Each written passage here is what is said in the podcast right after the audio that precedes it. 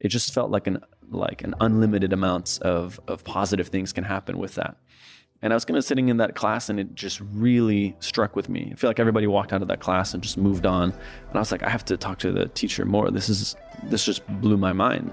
Like I had never really realized that you can consciously seek to get out of your comfort zone to gain value.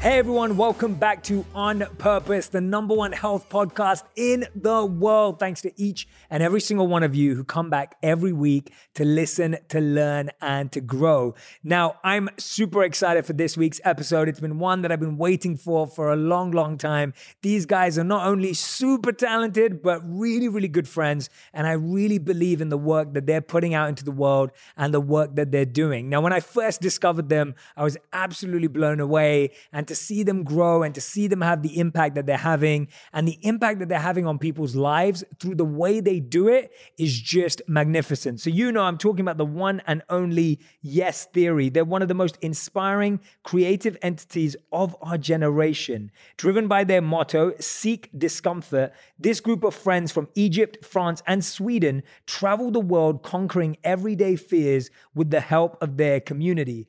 Always choosing love over fear, which I absolutely love. A few days after meeting in summer of 2015, they started a video series called Project 30, where they documented the process of doing 30 new things in 30 days. A few thousand subscribers later, they'd found their calling. Now, best known for their YouTube channel, Yes Theory is based in Venice Beach, California. They continue to produce unique, adventurous, and inspiring content, consistently putting in over 20 million views per month and more, from tackling insecurities like asking strangers for favors to bungee jumping out of a helicopter with Will Smith into the Grand Canyon. Yes Theory is on a mission to inspire, empower, and unify a community of people committed to reaching their full potential by seeking discomfort. Welcome to the show, Matt, Thomas, and Amar in spirit. Yeah. Guys, it's good to have you here, man. So good to be here, Jay. Thanks for having us. You guys are so epic. Like literally, like the stuff you put out is just, I'm like, I wish I was part of the crew, you know? Like that's how I feel. Like you're welcome anytime. Yeah, really? Yeah. We should take Jay on something. Do you have a big fear that you've been trying to conquer? I would love to figure that out with you. Like that would be fun to figure out, like, what is my real fear? Because I feel like half the time, I don't think when you start breaking down a lot of fears, and I don't think this is true, but you can start thinking like, oh, I have no fears. Mm-hmm. And that's not true. I think we all have fears. I think I have fears that I don't even know about. So one day we need to do a brainstorm on what my fear is. And then we need to go and figure it out. Totally. And the biggest thing is just finding the fears that you feel like limit you, right? And sometimes it's the image or perception that you have of yourself. And so, you know, Matt recently tried to land a backflip, and it wasn't about the backflip. It was about how not being able to do it made him feel. Yes. And just realizing, I mean, you can probably explain this better than I can, but yeah, well, the backflip didn't go so well. I'd be scared of trying to backflip. Yeah. So these are the scars from the backflip a couple of weeks ago. Yeah. No way. Yeah. But like Thomas said, the whole point is to achieve freedom ultimately. And a lot of people will dismiss fears that they have, thinking that it's either too dangerous or unnecessary. But in our opinion, whatever constructs that you've built for yourself and whatever fears that may seem small are the most important, because those small fears that you overcome allow you to overcome the bigger fears. Yeah. And that's the goal. Yeah, absolutely. Yeah. Now that you've told me that they came from backflips, like, I don't think I can afford to do that. Yeah, it's tough, but I think you're gonna end up. Like, yeah, I'm gonna. It's just a matter of time. Mm-hmm. I think he tried to do it in 3 days, and the people who he was doing it with were these professional parkour artists who were like, "It took me 2 months to do this," and you know, so he put a very like slim timeline on it, and he also had a genuine fear of it. So I think, with time, you'll achieve it. Parkour is something I've always wanted to be good at, man. It looks so cool. Fun watching it. Yeah, it looks cool. It's hard. But do you always, when you take on a challenge, do you do it until you can do it? Or is it just the trying that's important? Like you said, he's going to get there. Yeah. But is it about getting there and getting the result? Or is it just about, hey, I tried, I got some bruises on my face and I gave it a go? Which one's important? A line I love is, the beauty is in the attempt. And John Wooden, the coach for the UCLA basketball team, I think it was UCLA, was defined success as just doing your best, leaving it all on the court. And for us, that's how we see it as well. There have been many episodes where we've completely failed and we had given it our all and it felt like we had won. And for us, that was the key. And that's kind of how we approach everything. We've gone after things that seemed impossible and went into it, you know, knowing that it likely wouldn't happen, but it was worth a shot. And then sometimes it actually happens. Yeah. And that's the ultimate glory. Totally. And I think you learn the most in the process, and the outcome is obviously always serves in that as well. I think, you know, had we challenged Will Smith to bunch up out of a helicopter and not gotten a response, I don't think we would have been like, oh, that wasn't worth it. You know, it was still worth the shot, but the fact that it worked made us believe in the impossible. At that point, it was like, okay, now we can literally do anything. And so I think there's value in both. But not succeeding is not always the most important. Yeah. You know, or succeeding is not always the most important outcome. Yeah. I love what you said there, though. How fun is it when something happens in your life which you never, ever imagined would be possible? Yeah. And then as soon as it's now possible, now you start actually believing in the impossible, right? Exactly. Like, so for you guys, was that moment the Will Smith bungee jump for you guys? Or was it before that when you started seeing all the audience come through? Like, what was that moment where you were just like, whoa, like we just did something that we never imagined was possible? Was it like that? And then you started to feel like, oh, now we need to think bigger and bigger and bigger. Mm-hmm. I feel like the very first moment we had a video where we signed Chelsea players to our soccer team. This was day 19 of knowing each other. So beginning of Project 30. And we had this idea. We found out that the Chelsea FC soccer team were staying in this hotel, and we were like, would be hilarious to like rip up a fake contract and then ask them, do you want to join our team? Because we had like a little soccer team, and we were like, it'd be amazing if they would just sign this. And then we went after it and snuck into the hotel and got them to sign and then put it up, and it went on like Lad Bible and all these kind of like soccer pages, football pages. And dude, I know what Lad Bible is. Yeah. Okay. Good. And it just like blew our minds. Like the video got like 100,000 views, but we thought we were like the biggest. Well, at the time we were getting 500 views of video, and it was mostly from friends and family. Yeah. And we were living in a 1-bedroom apartment in Montreal, completely broke, making these videos every day. And so when we uploaded that video the night, and then we went to bed, and every morning I would wake up and just check the views, because I like views. I like views a lot. And you're gonna make a meme out of that. Yeah. I went to the video, and it had 1,000 views, and we never had 1,000 views ever. So immediately I'm like, this is crazy. And I click refresh, and it went to 3,000 views. And all of a sudden I'm in my boxers, and I get up and I shake the boys awake, and I'm like, boys, it's going viral. It just went crazy. Yeah. And it was just such a wild experience seeing this thing just gain life without you even touching it at that point, you know? Yeah. Like virality was we had never experienced it. So to see your creation being experienced by so many people was such a fulfilling experience. Like, and then it gave us so much motivation, and it truly made us believe that like we could really bring our content to the world. Do you remember the players that you signed? John Terry and Nemanja Matic. Yeah, I know. I'm a huge soccer fan. So are you of Chelsea? I'm a Manchester United fan, but I know exactly. Oh, I need to watch that video. I don't think I've seen it. It's pretty funny. It's like, I need to watch that one. It was one of the first ones we made, and it kind of made us. It was the first time a video worked beyond our family and friends.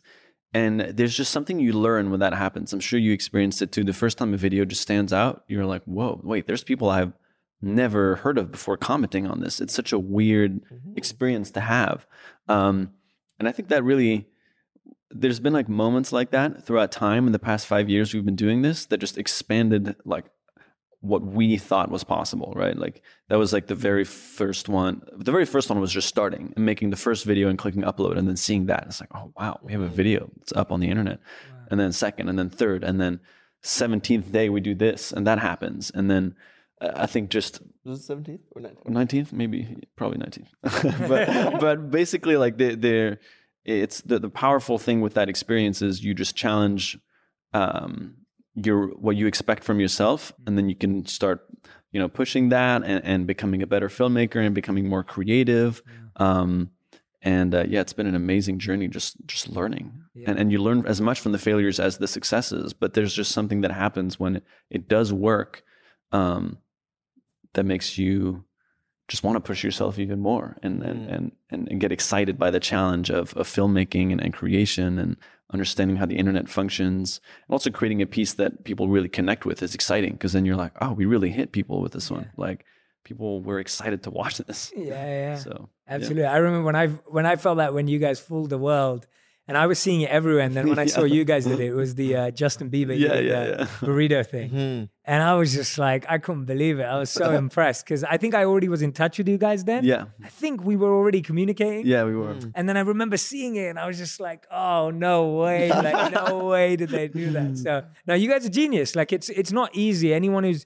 The way you guys do, the way you guys think about your ideas, the way you make videos, the way you build it up, the way you go, I mean, it's genius, man. It's really strong. Thank you. I want to hear about both of your personal journeys of personal growth before Project 30 and Yes Theory. Like, I want to know, what was it in your own life that brought you to make this content? Because let's you know, this could have very easily just been fun content, prank content. It could just be like that, but it's not. It's about seeking discomfort. There's a message. Like, you all believe that there's a rule behind your work, that it has to be centered around meaning and it has to have impact, right? It's not just, oh, let's just make some fun videos that get views. So tell me about your lives independently before Project 30 that already had that kind of mindset. Yeah.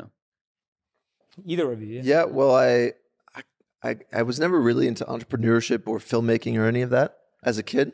I was more just into adventure with friends. And the one memory that I remember was every summer I would go to France, where I'm half French, half American. So in the summer I would go to France and my friends would stay back in the States. And while I was in France, I would come up with a list of like 20 fun ideas that my friends and I could do when we get back, whether it was like going bungee jumping or going on this road trip 3 hours away.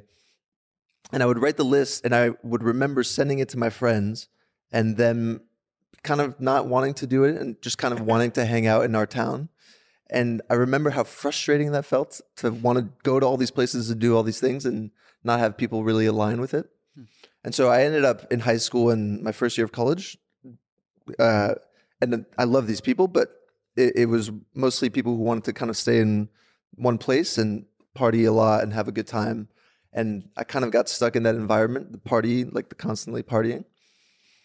And then when I was 19, after my first year in college, I went on a trip with my family to Russia. And while we were in Russia, I read Richard Branson's autobiography, Losing My Virginity. And I remember reading it, and when he was 17, Richard Branson started his first ever company. It was a student magazine. And he built it up over 3 years to be the biggest magazine for teenagers in all of the UK. And the way he described it, working with his friends in the basement, grinding every day on phone calls, like trying to convince advertisers to pay money. And how eventually, after a year, he got his first advertiser, and then it grew and grew and grew. And the excitement of that was so much more thrilling than what I was doing. And I became obsessed. Like, I needed to start a company somehow. And so when I got home after the summer, when I got back to college, I kind of just quit partying. I just didn't want to go out anymore. And I just bought every entrepreneurial book that I could and just dissected everything that these guys and women were doing. And over the next 3 years in college, I tried to start several businesses with different partners. And the first few didn't really work out. But then the last one that I did was a clothing company where we would partner up with street artists from around the world, and we would give back to the homeless in their cities. And that project ended up being my biggest one at the time, and it got the attention of my university. We had a lot of students who were ambassadors. And Thomas was a student at the university, and his class did a marketing consulting thing on my company. And it was him and three other students who consulted for me for a semester. And I met him the first day that I met him. They had this like pitch ready for my clothing company. But the one thing that actually stuck out was a story that he told me about sneaking into a big concert like that he loved, of this artist that he loved. And his storytelling instantly captured me. And he had a small YouTube channel at the time. And I instantly went after the meeting to check out the YouTube channel. And I was just so enthralled because he was actually the first person that I'd met that had that same obsession with creating something and sacrificing everything else for it. I'd never met anyone that was willing to grind 24/7 to make something happen. And so we connected pretty much instantly. Mm-hmm. And after he told me all of his story, it was just like, yeah, let's do something together. And I'll let you explain your story. That's amazing, man. Thanks for sharing that. I hope everyone who's listening and watching can just hear themselves in that experience, because I think everything you just said, there's so much of it that we can all relate to, whether you're just lost in the partying world or whether you feel you're wasting time or whether you feel like maybe your current friends don't want the adventure life that you want, or, right, you know, all of those thoughts, but showing that when you're seeking it, you find it, you know, you find and connect with the people. So yeah, let's hear yours. Totally. No, that's super interesting. I didn't even know about that story of your friends. Yeah, I didn't know that. Yeah. Way to whip it out. Yes, you find out. Yeah, that's really great. For me, it was kind of interesting. I grew up in a family where my dad and all my uncles were all entrepreneurs. So my grandfather had moved from Sweden to France for a job at Tetra Pak. And when he was 50, he got fired. And my dad and all his older brothers basically saw their dad go from being like this super like popular, successful guy to being somebody who just didn't have a job anymore for several years. And it just planted this seed in all of them that they never wanted to work for somebody else. Wow. And so I grew up in a very like, that was like the narrative, you know, in my family, just like work for yourself, like create something on your own. And I never knew really what I wanted to do. Like growing up as a teenager in France, I was like, okay, well, you know, figure that out eventually, I guess. And I kind of ended up pursuing the path of traditional entrepreneurship, going into tech, was like the big thing in 2011, 2012, when I was kind of starting college. And so did that for a while. And in one of my entrepreneurship classes, one of my teacher started his class with, is it worth it to go to the Louvre in Paris, the museum? Yeah. And I was so confused. I'm like, I thought we were an entrepreneurship class. Why are we talking about this museum? And his eventual point was that when you go to a museum far away and you put yourself in an environment that's so different from anything you've experienced before, you kind of transcend your previous perception of reality to some extent, right? Like it's not just about going to see the Mona Lisa, it's about the smell, it's about the people that you run into, it's about the restaurant or the cafe you were at right before. It's about taking a plane and stepping off and being somewhere completely different. All of these emotions and experiences kind of expand your brain and you make new connections, right? And maybe, you know, you thought you were going to see the Mona Lisa, but it's actually the thing right behind it that you were, you know, blown away by. And that's the beauty of doing something where you get out of your comfort zone. And it can actually be an amazing tool for creativity, for fulfillment, for adventure. It just felt like an unlimited amount of positive things can happen with that. And I was kind of sitting in that class and it just really struck with me. I feel like everybody walked out of that class and just moved on. And I was like, I have to talk to the teacher more. This just blew my mind. Like I had never really realized that you can consciously seek to get out of your comfort zone to gain value. And so it just kind of like planted a seed in my mind. And like 8 months later, I was making these videos, and initially it was like comedy skits, which were like fine and fun to make about like my experience in college. But I just wanted more purpose. And I wanted something that could also give me purpose in the journey. Not just like, okay, these skits are great, but I want something where like more grounded in reality. And so that was around the time I met Matt, and he showed me this show on MTV called The Buried Life, which was about these four guys crossing off 100 things they've off their bucket list and helping somebody else do the same. And immediately it just connected. Like we were blown away. And I was just felt so inspired by this concept. And they had actually stopped making episodes anymore. And it just felt like such a shame. I was like, this is the best show I've ever seen in my life. And so around that time kind of ended up simmering. Matt and I were brainstorming a lot of ideas on like, what could we do? And then the idea of doing 30 things that we had never done before in 30 days and making a video about it every single day came up. And then that was kind of like the birth of Yes Theory. You originally wanted to be what? 100? Yeah. I was like, I can do it every day for a year. And like, and I woke up in the middle of the night and I told my roommate, and he was like, you can't do a video every day for a year. Like that's ludicrous. Yeah. It's like, you should do something smaller, like a week or something. And a week just didn't feel like, what am I going to get out of a week? But a month felt like the perfect timeline for that.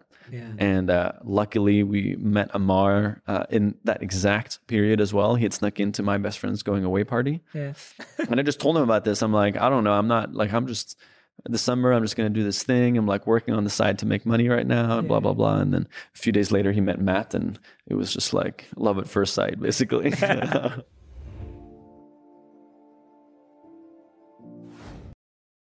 I love it, man. That's amazing. Yeah, it's good to hear those stories because I think, I just love the fact that you guys found each other because that seems like such a big thing that you all share this fascination with trying out new things, new experiences. And you have this message, which is, if you want something, ask for it, right? Yeah. Like if you don't ask for something you don't know, tell me about how you became so convinced about that message or where that originated from, because I think we're living in a world where people forget trying things that you guys try.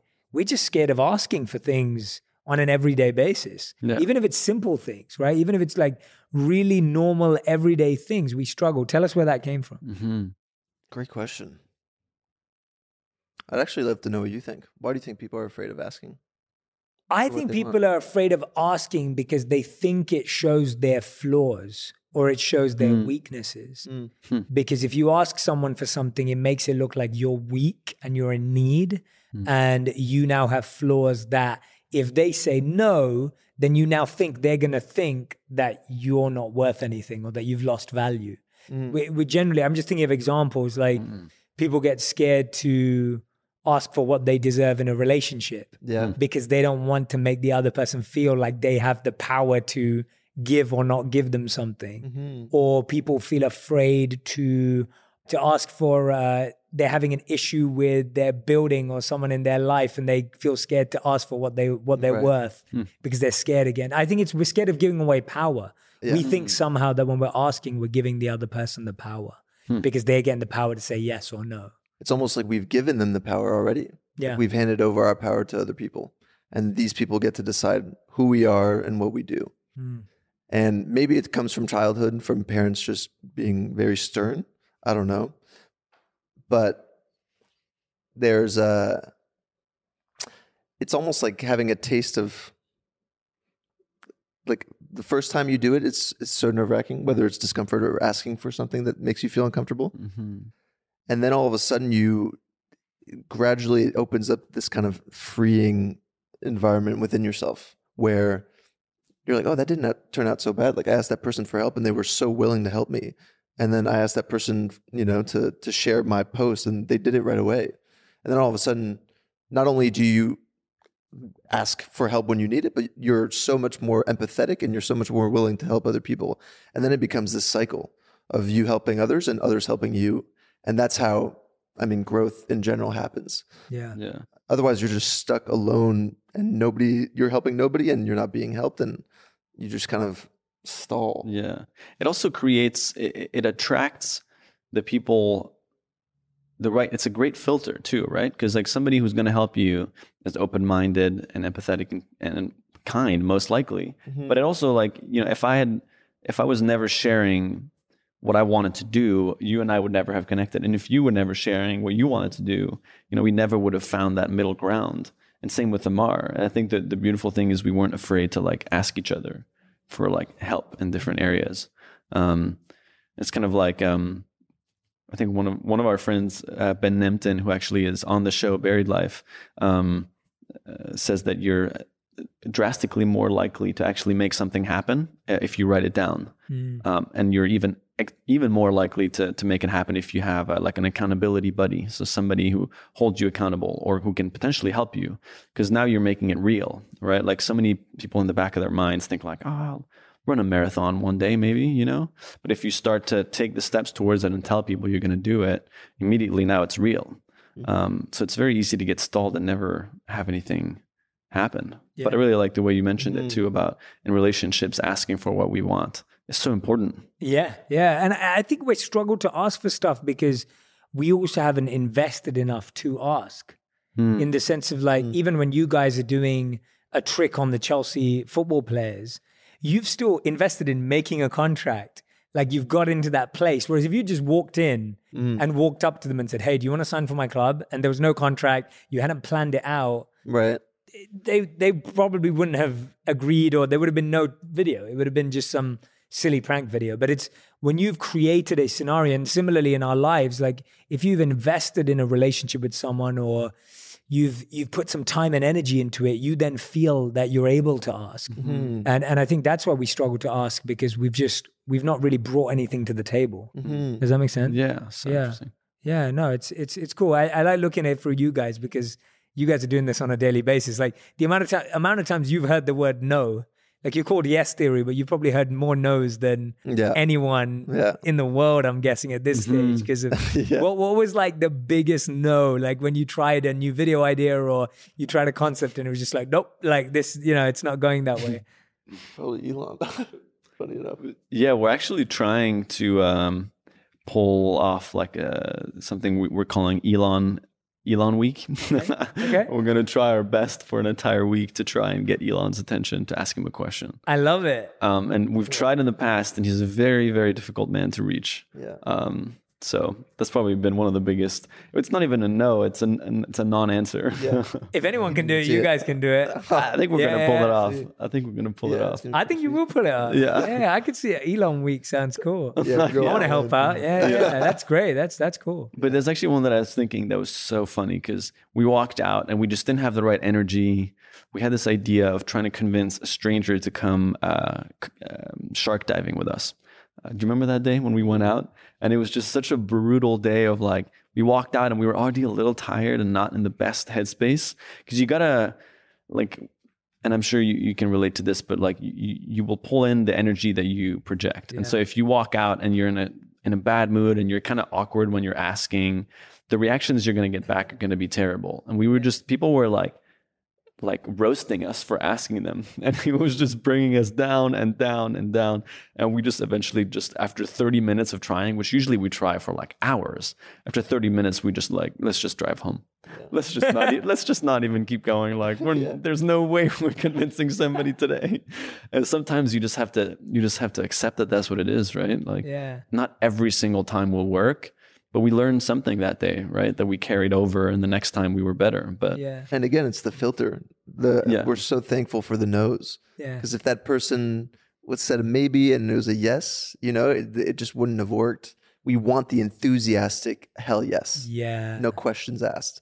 Like the people that have said yes to us in the past, whether it was going on a first date across the world or going, I mean, there's so many. Yeah, there's a lot. Yeah. They've never gone into detail of what the thing includes, whether it's safe, etc. They're like, that sounds amazing. I'm down. And these people have ended up being our friends over the last 5 years. Like they're people we stay in touch with for that reason. It's that spirit that we're looking for in people. Absolutely. Almost like this like childlike excitement and enthusiasm, you know? That's what we live for. Yeah. And what's interesting is we try and make sure they don't know like that we have a YouTube channel and all these things, because we want the yes to be as pure as possible from a place of genuine spontaneity and excitement for adventure. And so when we get that, like we've just been so lucky, like you're saying, to meet some incredible people that were open to 2 strangers or 3 strangers on the street walking around asking them for something ludicrous. Yeah. And then in the end realizing what we love is keeping, because then there's, it all just becomes more and more positive surprises, right? Like what, we're actually flying to this place, and what, like, you know, it's an amazing thing to just watch it unfold in their eyes and reward them for the trust that they had in that moment. Yeah, that's awesome. One of the things I've been reflecting on, which you guys are both echoing, is just how everyone who's winning more is actually also losing more.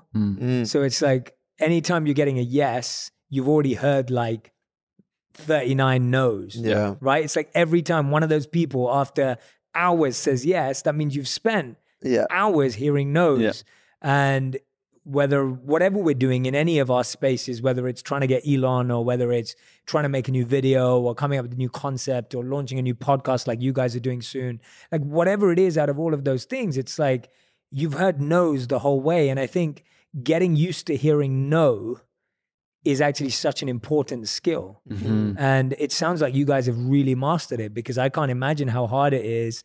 You know, it's so easy for you guys to go on the streets and be like, we're Yes Theory, like, you know, mm-hmm. like, you know, to try and, but I love the fact that you're not actually getting people to say yes because you have a YouTube channel. They're saying yes because you're getting that pure yes, as you said. I mean, that's awesome. I've loved that. Yeah. That's great to hear that, because I think that's hard for people to understand. What's been the, what have you personally learned from breaking through your fears? Like, which one for you was like, I really got over something, right? Like, I really broke through something deep, personal, and intimate for me when we did this thing. That was the one where I realized I learned a lot from it. So what was the fear, or what was the challenge, or what was the discomfort?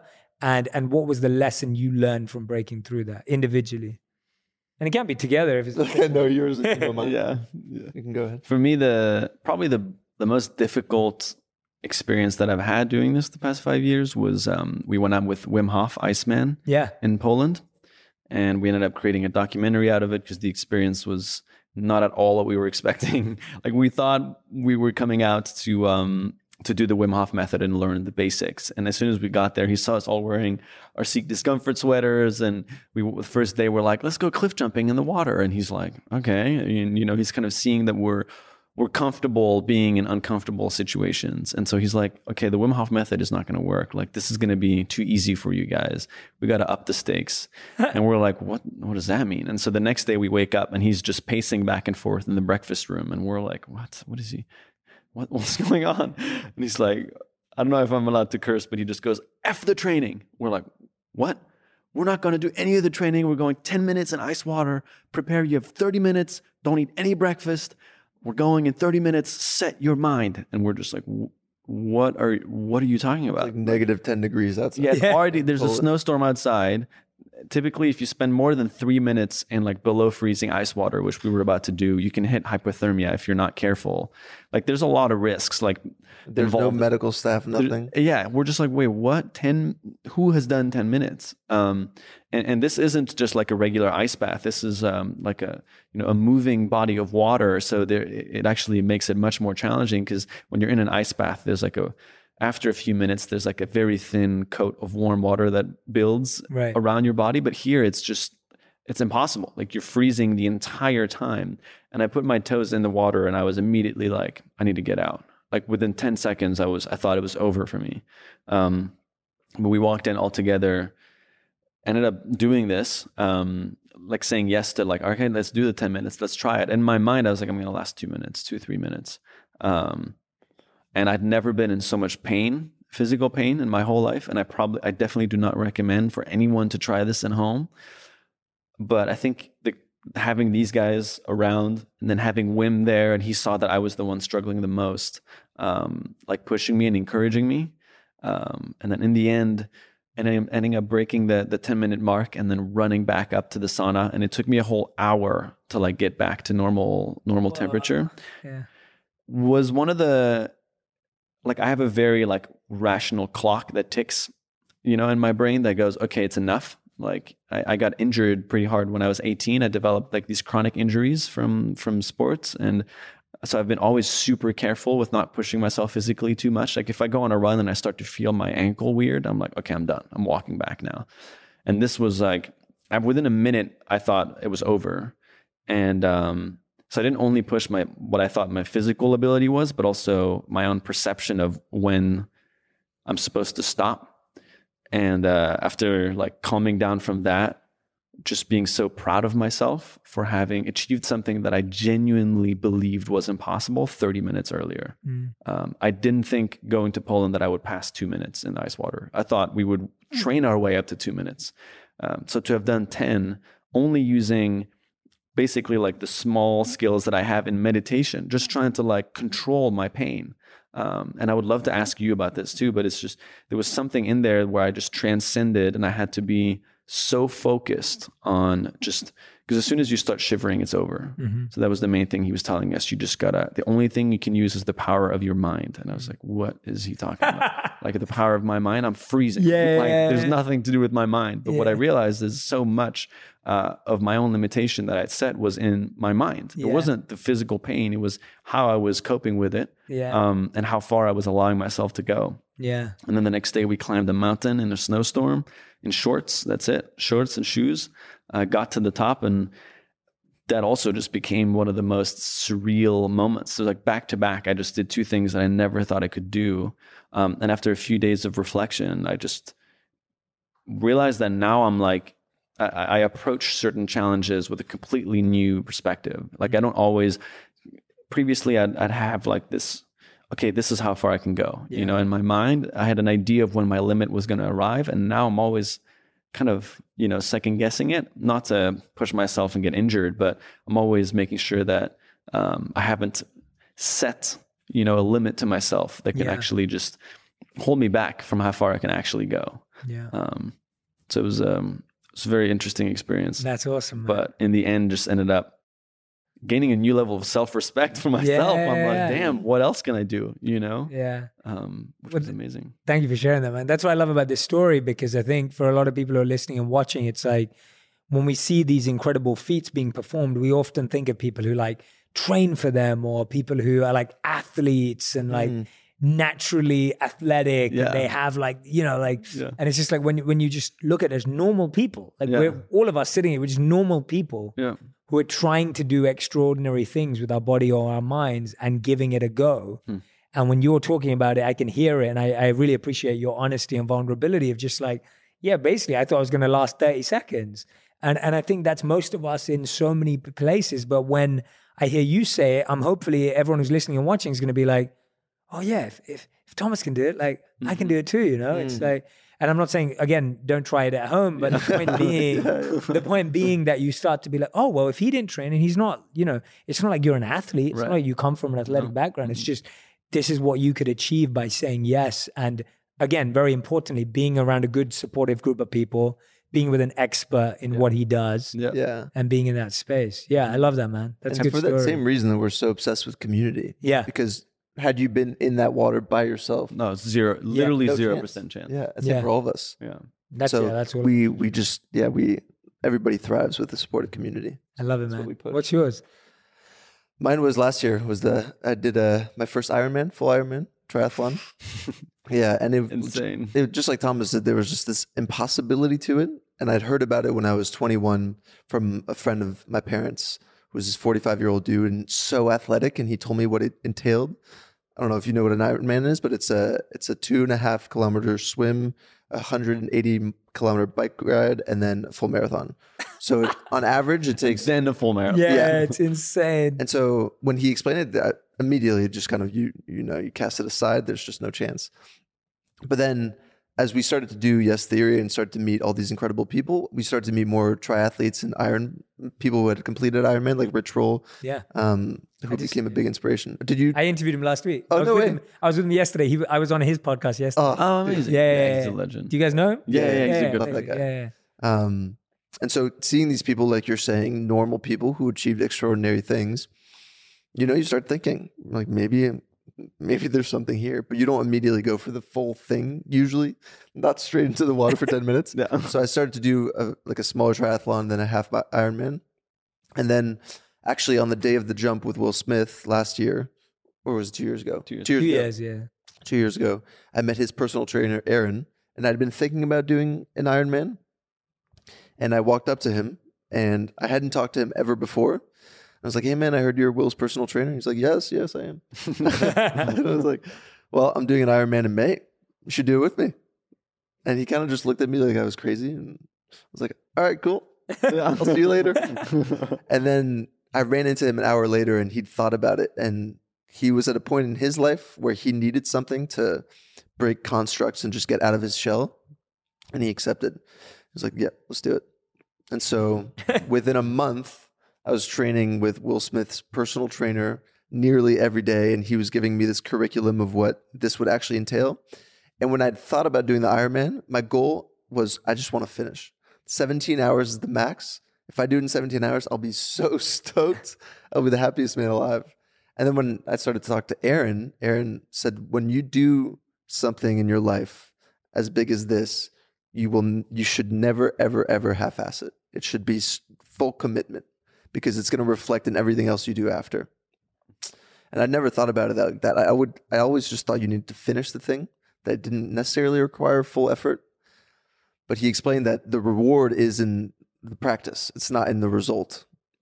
And so for 8 months, this man just grinded me down.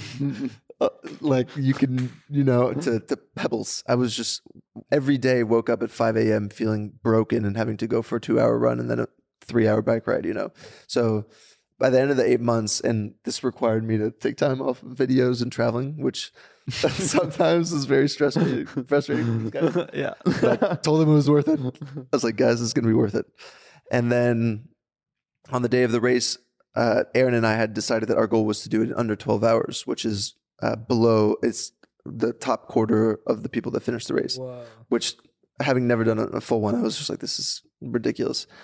And with no sleep, because you don't sleep the night before, you're so anxious and you have to wake up at 3:30 a.m. to get to the starting line. How many people do it? 2,000 did it in that race. I think 40 to 50,000 do it a year. Okay. And what's amazing is it's people of all ages, and, you know, like there's 21-year-olds and there's 70-year-olds that go for it, and wow, each have their own respective goals. But so when I did it. And what ended up happening was I did the swim, then I did the bike. And then on mile 10 of the race, which was about 10 hours in, my body just completely shut down. And I started to cry and started to walk. And after 8 months of training, I was so mad at my body. I was like, how could you do this to me? And then as I was walking and other people around you are collapsing as well. So you're like, I guess I can just give up here. You know, what is it? 16 more miles to go. There's just no freaking chance. And then I actually thought about Amar, who had done a marathon without training the year before. And he told me that halfway through the race, the same thing happened. And that he decided that every mile from that point on, he would dedicate to somebody that he loved. And he would imagine them running by his side. Wow. And so remembering that and remembering Aaron, everything Aaron had taught me, I slowly started to get back up and slowly started to run. And every single mile was, first I imagined my brother, then I imagined Thomas, I imagined my parents, I imagined my friend Steve. I imagined all these people who especially supported me the last 8 months. And like, I'm crying and I'm running and I'm just full of sweat and people are just dying next to me, you know, like giving up. And I just have these people in my mind and I refuse to think of anything else. And what's wild is if you look at the time, I actually speed up the second half of the race faster than I was the first half. So these guys were tracking me. And when I was hitting that mile, they were like, oh God, he's stopping. And then they were like, oh, wait, what's, you know, he's picking it back up. And it was because of that community. And so on the last mile, when by that point, I'm just completely ruined, you know, these guys came for the last mile and ran it with me by my side. And by the end, there's just nothing left. And the video at the end is just me collapsing into Mars' arms and then these guys' arms. And it was just and I finished in 11 hours and 57 minutes. So 3 minutes below the 12-hour mark that I'd aimed for. And it was the first time in my life that I felt like a winner. For so long, forever, I was just riddled with self-doubt. I was like, I'm not a winner. And I have to, even through Yes Theory, I was like, you know, like it was motivated by self-doubt to prove to myself. But it was me. Like I had to prove this. This was just me. And yes, with the support of the community, but it's all in my mind. And to be able to hit your goal under 12 hours and see it visually, you know, and physically has, I mean, completely profoundly changed my life. After we went to dinner, I went to dinner with Aaron and I hadn't really thought about the whole thing. I was just happy it was over. And he walks up to me, and by this point, he's like my best friend and my partner, you know, he's just my guy. And he just pats me on the shoulder, and he's like, hey, buddy, just so you know, those 3 minutes are going to change the rest of your life. And I just, you know, stood in silence. I was like, wow. And it's been 8 months since that day, and so many parts of my life have changed because of it.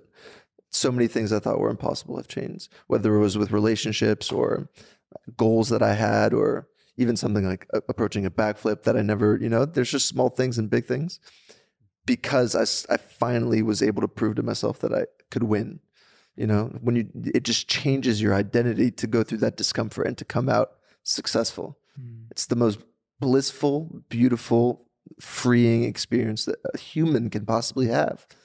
So to chase that discomfort is, that's why we preach it, because that's what creates freedom, you know? And even for somebody like you, I'm sure writing a book has been a thing that you've wanted to do forever, for example, and so many other things, but to actually have it in your hands, be like, I made this thing and it's probably going to be number one New York Times bestseller, baby. You know, like, you did this, and these are physical manifestations of what we're capable of. Yeah. And the reason something like a Yes Theory or Seek Discomfort never gets old is because the challenge just continues. You know, what else can I do is the question. And, you know, there's opportunity everywhere. It's endless. And that's what makes life so goddamn exciting. It's like a playground for all your dreams, one after the other, if you tackle them. Yeah. It's the most beautiful thing. Mm-hmm. And that's what that's like our fuel, you know? Yeah. Yeah. That's a great story, man. That's beautiful hearing it from your mouth in that way. It's like, it's like I was there with you, you know, on the phone. When I was hearing you say that, I really felt like I was there with you. And I love that the fears are different. What you find easy or hard is different. Like, you know, as humanity, like we all find certain things really easy and simple and natural and effortless. And there are certain things that we find hard, and it's different for different people. Yeah. And we don't have the same challenges, and we don't feel the same discomfort. Like, for some people 100%. Sitting in cold is easy. And for some people sitting in heat is hard. And for some, you know, whatever it is, it's different. And I think it's wonderful that you all like let yourselves, you gave him 8 months off from making videos to go and test this. And, and you know, you had a different test. And this may be because when I hear you guys talk about this, there's camaraderie, there's friendship, there's brotherhood, like there's respect. Like when I hear you all sharing the stories today, and when I watch your content, it's not like a dare, right? There's a difference, and it's subtle, but it's something that I really want to bring up, is that I don't feel like you guys are daring each other. It's like, you're like cheering each other on. You're like wanting the person to win. Yeah. Tell me about the difference between a real discomfort challenge versus peer pressure. Because I feel like there's a difference, and I feel like you've built a community around really challenging yourselves and rooting for your friends and brothers to win and sisters to win. And you're really rooting for each other. Whereas I feel that in the same way, we often experience dare culture, or like peer pressure culture, or like force culture. And I know for me that force culture has always made me back away from challenges. Totally. Whereas the brotherhood has always made me want to challenge myself more. So tell me about how you've been able to understand the difference, and how you've been able to focus so strongly on the positive one. Yeah, that's a great question. Yeah, that is a great question. I think the intention behind it is the most important thing. Like, why are you know, challenging this person to do it?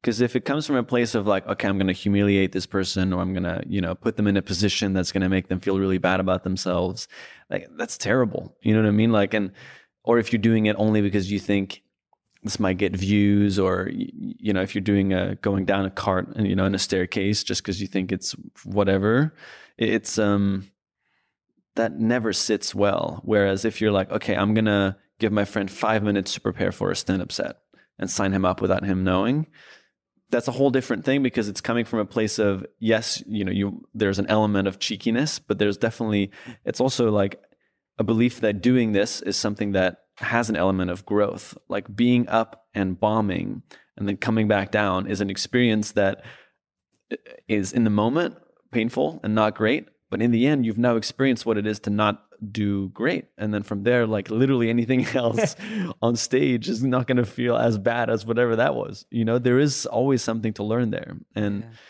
with everything we do, if we ever put each other in uncomfortable or difficult situations, it always comes from a place of love. It comes from a place of, I think, you know, this person is actually going to benefit from this experience. There's, would you agree with that? It's the intention. So was it loving when you sent me to Miami to Take the world's longest bus ride? Yeah. Yeah. Was that love? So I booked a ticket for him and his brother. Yeah. And then two of our British friends to take the longest bus ride in America. Yeah. And, yeah. On a Greyhound. On a Greyhound. Yeah. Yeah. Yeah, that wasn't love. Yeah. Didn't feel like love. Yeah. But it turned out to be an amazing bonding experience for you and those three guys. And then you also got to see the country that you're from. Yeah. And a completely new lens, right? I remember your brother came back and he was like, that was actually really cool. Which is, there's always an unexpected thing that happens, a magic that kind of comes to play when you put yourself in that kind of situation. And yeah, I mean, we sent Amar to Czechoslovakia with blindfolds on when we were in Europe, and he had to figure out his way back with $0. He didn't know what country he was in. He didn't know what country he was in. Slovakia, I think it was. How did he do Slovakia. That?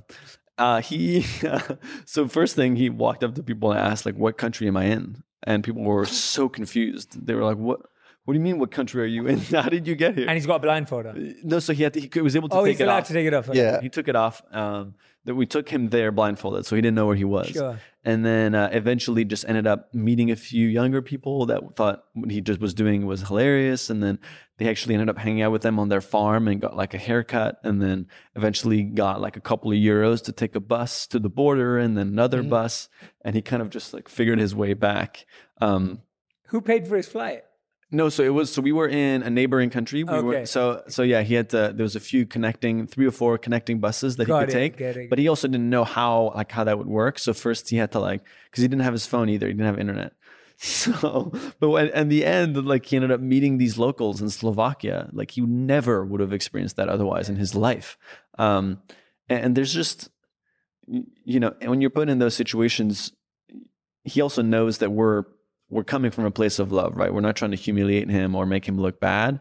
We're trying to put him in a situation where he just gets an extremely authentic travel experience and like a survival challenge to be now I know that if I'm in a country where I don't speak the language, I don't even know where I am, I can get back to where I came from, which is also a very humbling experience to have.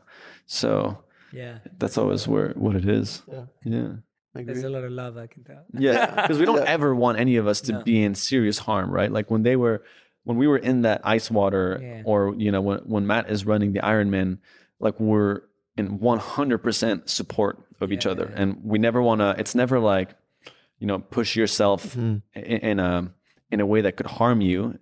We're always very cautious of making sure we balance that line of, okay, when is too far? And it's almost become an instinctual thing now where we just know and we can feel, okay, just let's just stop. Let's just not do it. Yeah. And it is a fine line to know where the limit is. But I think now we're good friends and we've spent enough time with each other and also with other people in moments of discomfort and of fear to know when it's time to okay, it's probably gone enough. No, it's nice to hear it. And I think it's an important message because I think it's, I think from an immature standpoint, everyone can get very carried away with their culture. But the way I wanted to hear you guys talk about it because it's never come across that way. Mm-hmm. And that's why there are times when I would shy away from a challenge when I feel it's coming from a competitive comparison place, as opposed to when I feel it's coming from a compassionate, loving, let's kind of do this space, and it's really interesting to just see how things have changed. You guys remind me of so many things. When you talk about this bus journey, I did this. I talk about it in my book, Think Like a Monk. I talk about, it was between 48, I can't even remember how long it was, but it was definitely between 48 to 72 hour train journey in India. Wow. So it's from Mumbai to South India. So it's a long journey all the way across basically a lot of India. And because we were monks, we traveled third class, meaning you're traveling on the cheapest economy level ticket on a train. And the trains in India, there are people who pay for tickets and then there are people who just jump on and ride as long as they can.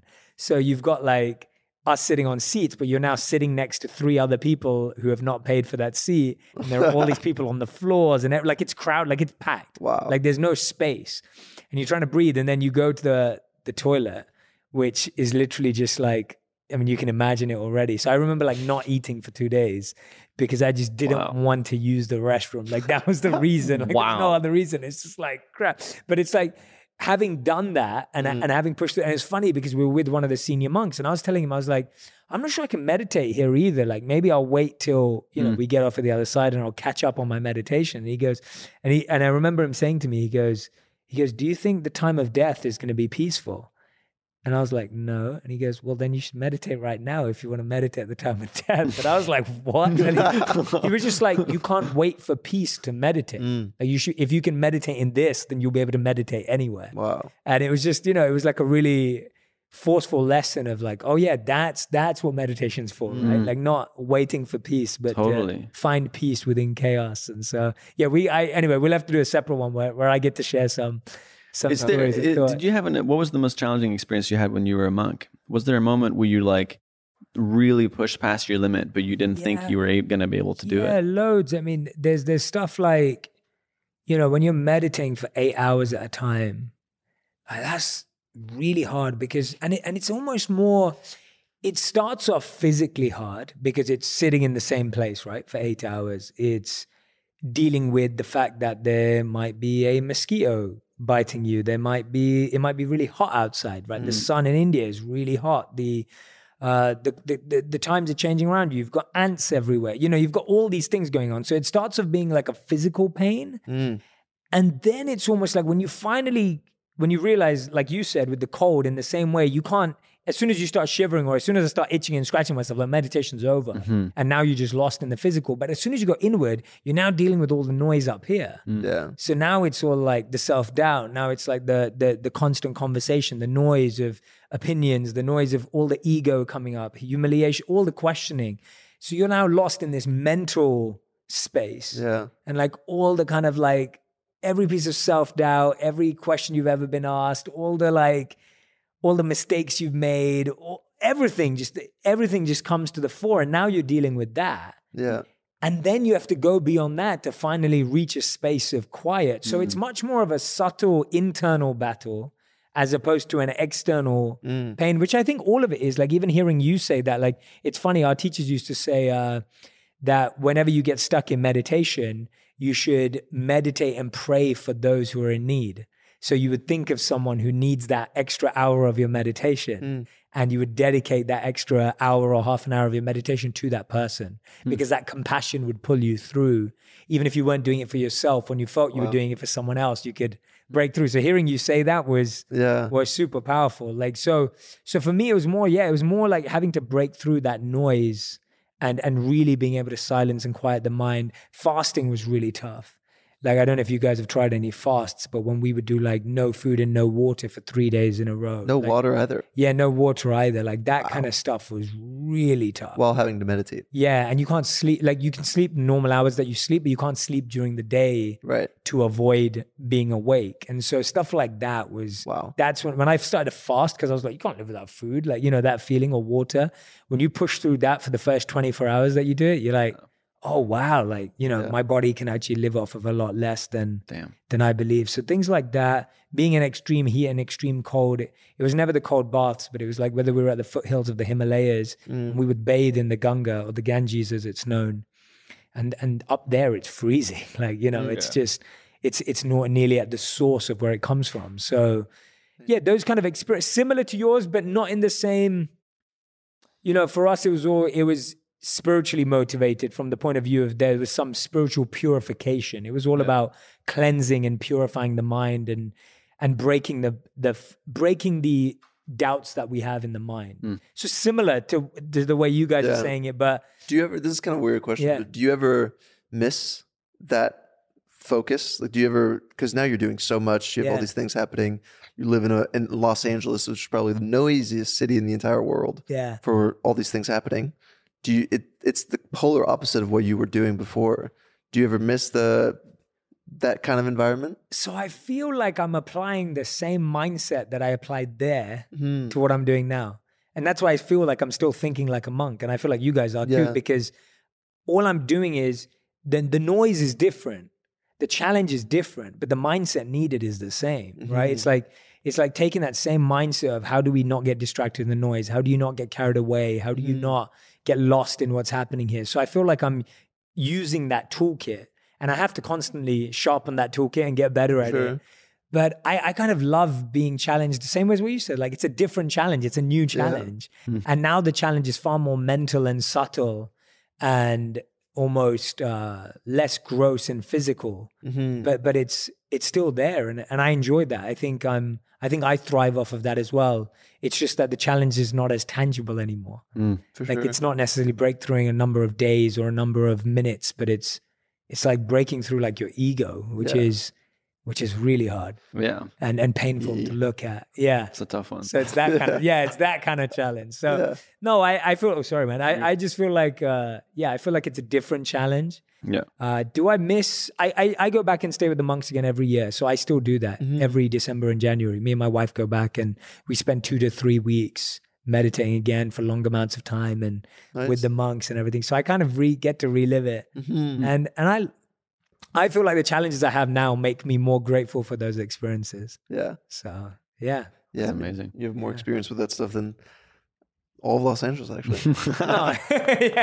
And so do you with everything you've done. Okay, that's good. I could talk to you guys for hours. I know you guys have got to leave soon. So I feel like we need to do a part two as well. Yeah, that would be great. This has been amazing. Oh, yeah. Like, I have learned so much from you guys. I already respected you guys, like, up here, and now my respect for you guys has just gone through the roof. Like, I already was in love with you guys, and now I'm like more in love with you guys. And it's like, you're special, man. Like, I love what you guys are doing. Like, and I love how genuine, sincere, and deep you guys are about it. Like, I think that's what I love about it the most.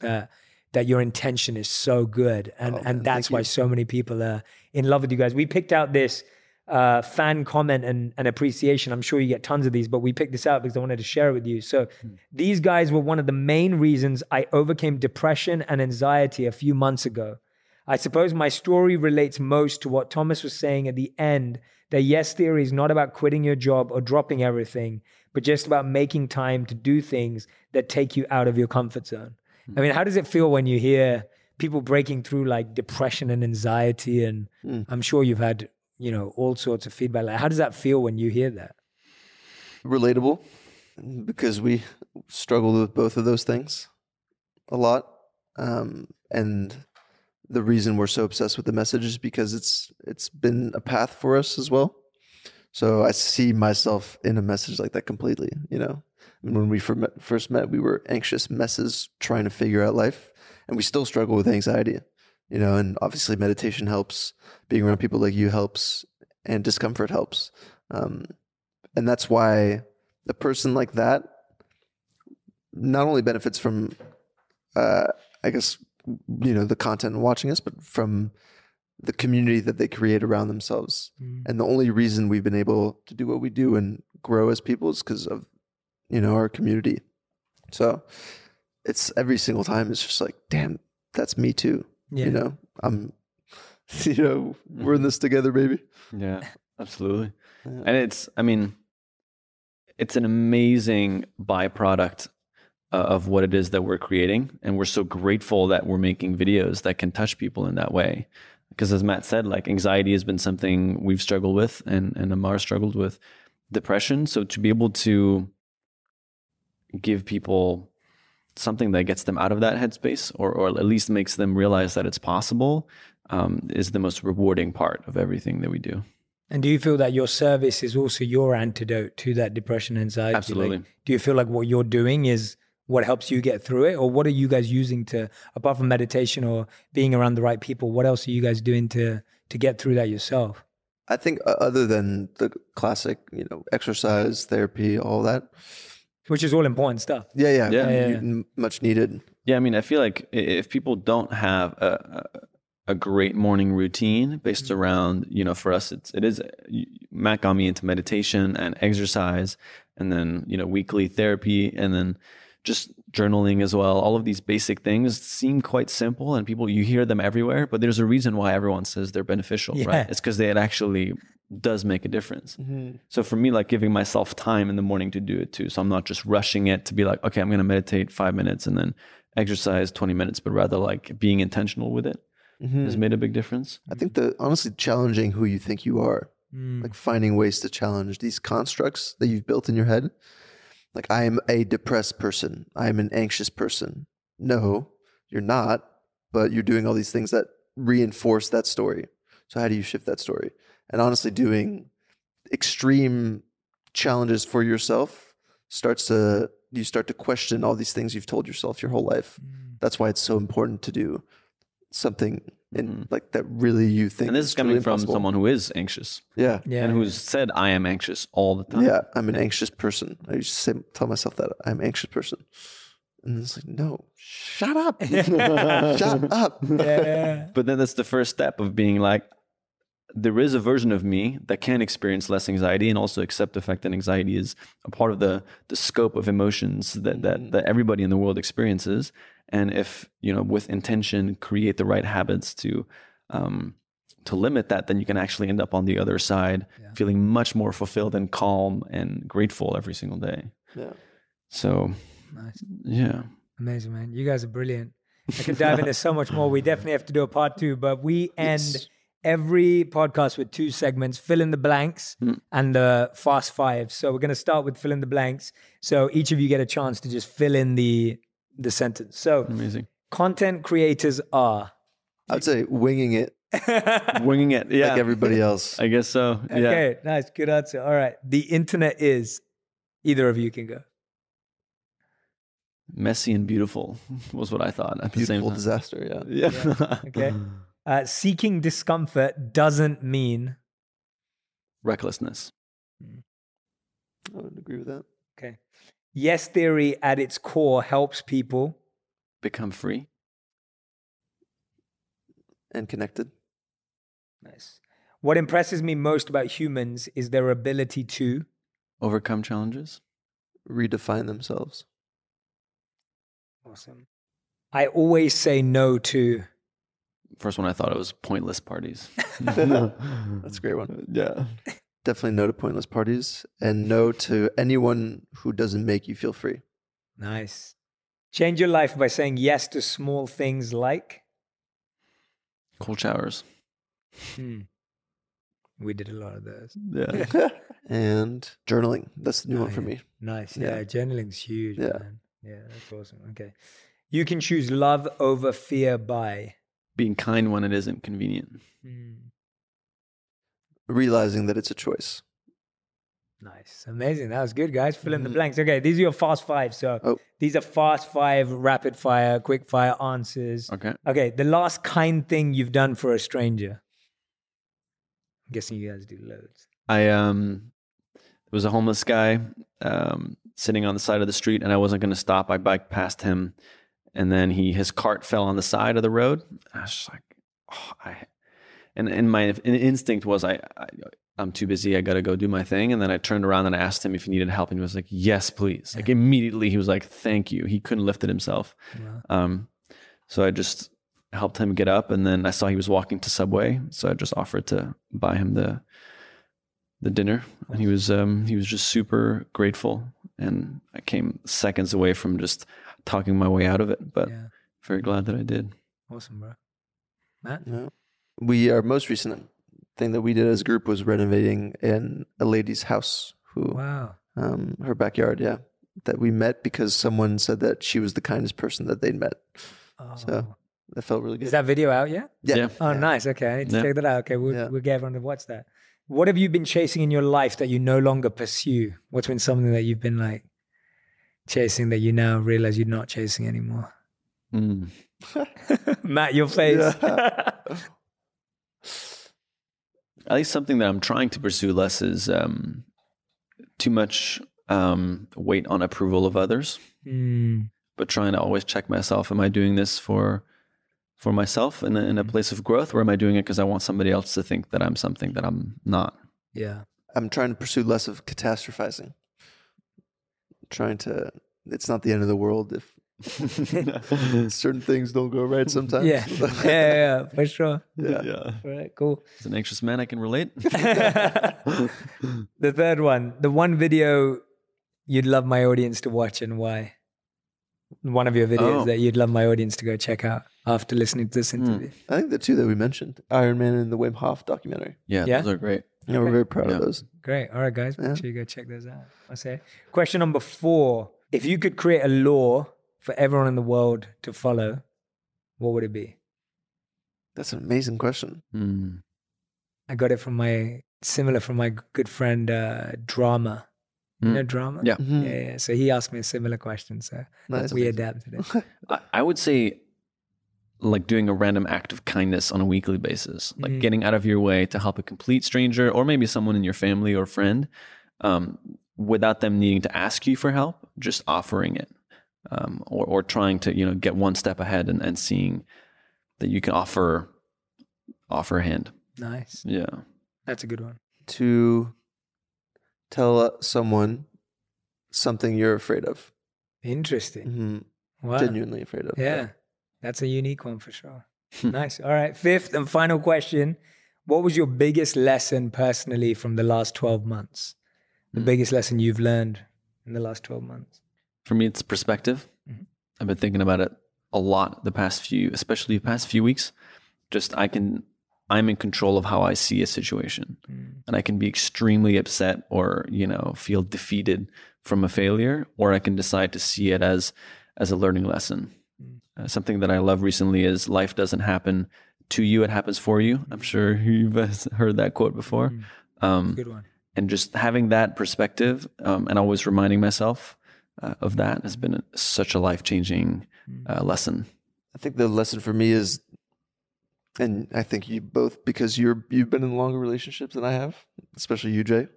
But the advice somebody recently gave me is when you're especially starting to see someone that you're interested in, that it's never supposed to feel hard, that it should actually feel, whether it's a friend or somebody you're dating, it should feel very easy and very open. And I think I've always had this common misconception that it's supposed to be this difficult romantic struggle or whatever. But I think, now I've kind of realized after struggling with many different kinds of relationships that the best ones are actually the easiest, where you feel the most comfortable with the person. Yeah, so. Yeah. I love it, guys. That's Yes Theory, everyone. You guys are amazing. Man, Thomas, thank you. Cheers, dude. Thank you for doing this, man. You guys are brilliant. And I hope that today's allowed people to see the depths of your minds and just how much you're both dedicated to this process. Like you guys are really living it, you know, and that's the best part about it. You guys are genuinely testing yourselves. You can see how much growth and learning's happening in those minds and through the lives that you're living. And yeah, I'm so excited to be friends for decades. Absolutely. Because I feel like, you know, we're all so lucky that we're meeting each other now. Yeah. And I feel like one day we're going to look back when we're like 70 years old. Yeah, just 8 years old. And we're going to look back at like all the stuff we used to say and all the stuff we used to do. And it's going to be fun to be able to live that life together, you know? Like it's going to be exciting. I'm so grateful to know you guys right now. And I'm just so excited to see what you do. I'm excited for your podcast. Yeah. That's about to launch. Tell us a bit about that and tell us a bit about why people should listen to it and where people can find it and absolutely why you started one. I'm excited. So it's finally an opportunity for us to go deeper. And you know, in the videos, you can't always really understand how an experience became powerful and how what we actually learn from it. And so it's an opportunity for us to bring in some of the most it's an opportunity for us to bring in some of the most exciting people that we've met along the way that have truly changed our lives and dive deep into what we've learned and how you can apply it into your own life.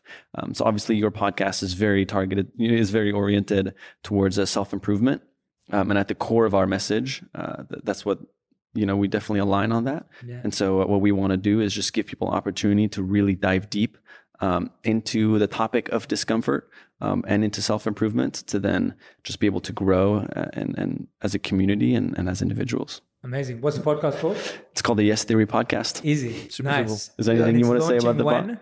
It's launching. Do we have the exact date? So it's launching early April. Okay. So by the time this is out, people will know that it will already be out. So if you're listening to this, it's already out. Yeah. Go and find it. So it's an opportunity to dive deep into discomfort and hopefully get some incredibly insightful conversations. Amazing, man. Yeah, go follow these guys across Instagram. Follow them on YouTube. Of course, subscribe if you haven't already. Go check out the podcast. Highly recommend everything they put out. Thank you, bro. And yeah, just so grateful to have you guys on. Thank you so much, man. Appreciate it. Read your book. Yeah, I'm excited to get it to you guys. Yes. Yeah.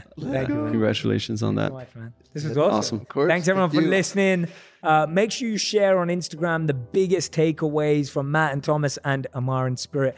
Tag us all in on Instagram to let us know what you gained, what you learned, which was the wisdom nuggets that stood out to you. And I can't wait to see them. Make sure to tag all of us so that we can reciprocate and engage with you guys. Thank you so much for listening. Take care.